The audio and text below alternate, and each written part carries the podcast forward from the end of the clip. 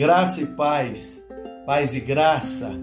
Graça é paz e paz é graça. No Evangelho de Mateus tem o registro do chamado Sermão do Monte ou Sermão da Montanha que Jesus proferiu aos seus discípulos, sentado junto com eles. É possível ver isso lá no início do capítulo 5 de Mateus. Capítulos 5, 6 e 7 estão ali registradas as palavras do sermão que Jesus pregou para dar continuidade ao processo de discipulado daqueles que ele chamou para caminhar com ele. E nesse sermão temos muitas frases, muitas verdades preciosas. E eu quero destacar com você a verdade de Jesus para que nós possamos combater a nossa ansiedade. Você é uma pessoa ansiosa? Pois é.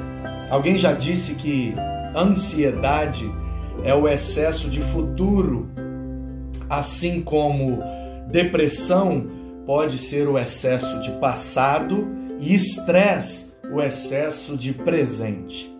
Não sei se essa frase é totalmente verdadeira, mas o que eu sei é que as orientações de Jesus são plenamente verídicas, verossímeis e muito preciosas para nos orientar quando estamos vivendo um processo de ansiedade.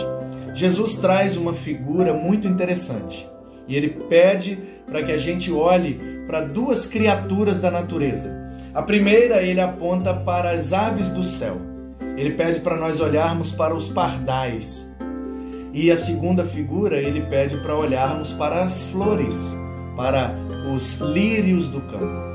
E ele faz ali uma comparação para trazer para nós uma verdade simples, sem ser simplório, trazendo uma convicção muito profunda que precisa habitar nos nossos corações a convicção de que o Deus Criador cuida de pardais e de lírios, o Deus da criação e que sustenta todas as coisas pelo seu poder, cuida de pássaros e de flores. Como não cuidaria dos seus filhos? Se somos filhos de Deus, precisamos então confiar e contar com o cuidado de Deus em nossas vidas. Mateus capítulo 6, a partir do versículo 25, Jesus vai trazer uma série de questões e orientações para aprendermos a lidar com a ansiedade. Ele diz: Olha, os pássaros não têm carteira assinada, não tem décimo terceiro, não tem seguro-desemprego, os lírios nunca foram no shopping e nem tem cartão de crédito, mas não falta nada para o pardal nem casa, nem comida, nem segurança, e não falta a beleza para o lírio do campo. E nem Salomão, com toda a sua glória, com toda aquela riqueza, nunca se vestiu tão bonito quanto um lírio do campo. Você percebe o que Jesus está querendo trazer para nós? É a verdade simples de que Deus está cuidando das suas criaturas. E nós, como a coroa da criação, em Cristo sendo feitos filhos de Deus, Deus cuida mais ainda de nós.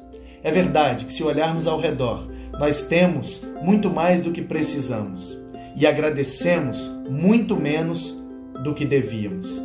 Eu quero te convidar a seguir a orientação de Jesus, buscar o reino de Deus em primeiro lugar e a sua justiça e todas estas coisas. Note bem que Jesus não disse todas as coisas, não. Ele não vai acrescentar todas as coisas que nós queremos porque nós buscamos o reino dele, não. O texto diz de forma muito clara no versículo 33 de Mateus 6, ok? Busquem, pois, em primeiro lugar o seu reino e a sua justiça, e todas estas coisas vos serão acrescentadas. Estas coisas: comida, vestimenta e segurança. Uma habitação, uma roupa no corpo e uma comida para matar a fome. O pão de cada dia será providenciado pelo Deus que é o Rei do seu reino. se nós obedecemos a Deus, se nós somos reinados por Deus, já vivemos na dinâmica do reino de Deus, como diz o Novo Testamento grego, na Basileia tu Theos. Portanto, o rei não vai permitir que os seus súditos, que os do seu reinado sejam desamparados. Ele vai cuidar da gente. Não precisa, como disse Jesus, ficar ansioso, porque não importa o tamanho da sua ansiedade, ela não vai te gerar nem um segundo a mais de vida, ela não vai te gerar nem mais um fio de cabelo na cabeça, ela não vai ajudar em nada, pelo contrário, pode até atrapalhar. Você fica pré-ocupado. Percebeu? Pré é antes.